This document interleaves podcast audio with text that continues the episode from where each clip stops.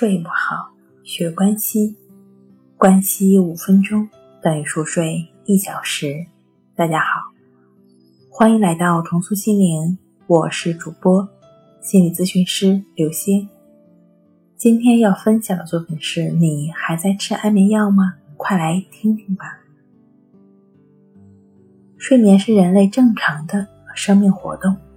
任何助眠药物都只是治疗失眠的辅助的手段罢了。我们怎么能依靠这些小药片来控制自己的生命活动呢？而令人头疼的是，有相当一部分患者通过盲目的吃药来改善睡眠。多巴胺是一种神经传导物质，主要用来传递大脑愉快、兴奋等信息。它正是造成人们上瘾的关键因素。值得注意的是，任何一种助眠的药物都无法彻底的治愈失眠。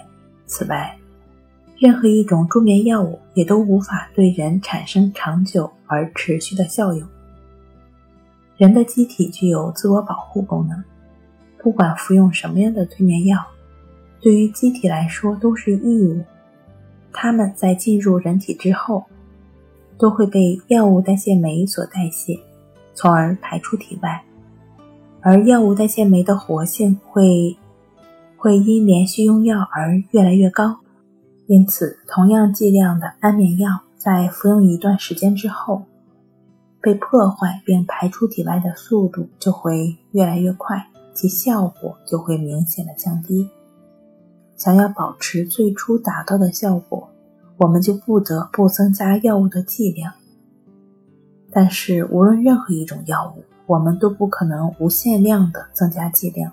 俗话说“是药三分毒”，任何药物在进行长期大剂量的使用之后，其毒性和副作用都会不断的增强，对机体所造成的伤害可能比失眠更严重。因此，睡不好。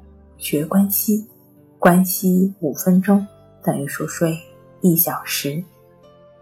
好了，今天跟您分享到这儿，欢迎关注我们的微信公众账号“重塑心灵心理康复中心”，也可以添加 s u 零一一二三四五六七八九与专业的咨询师对话，了解失眠的解决办法。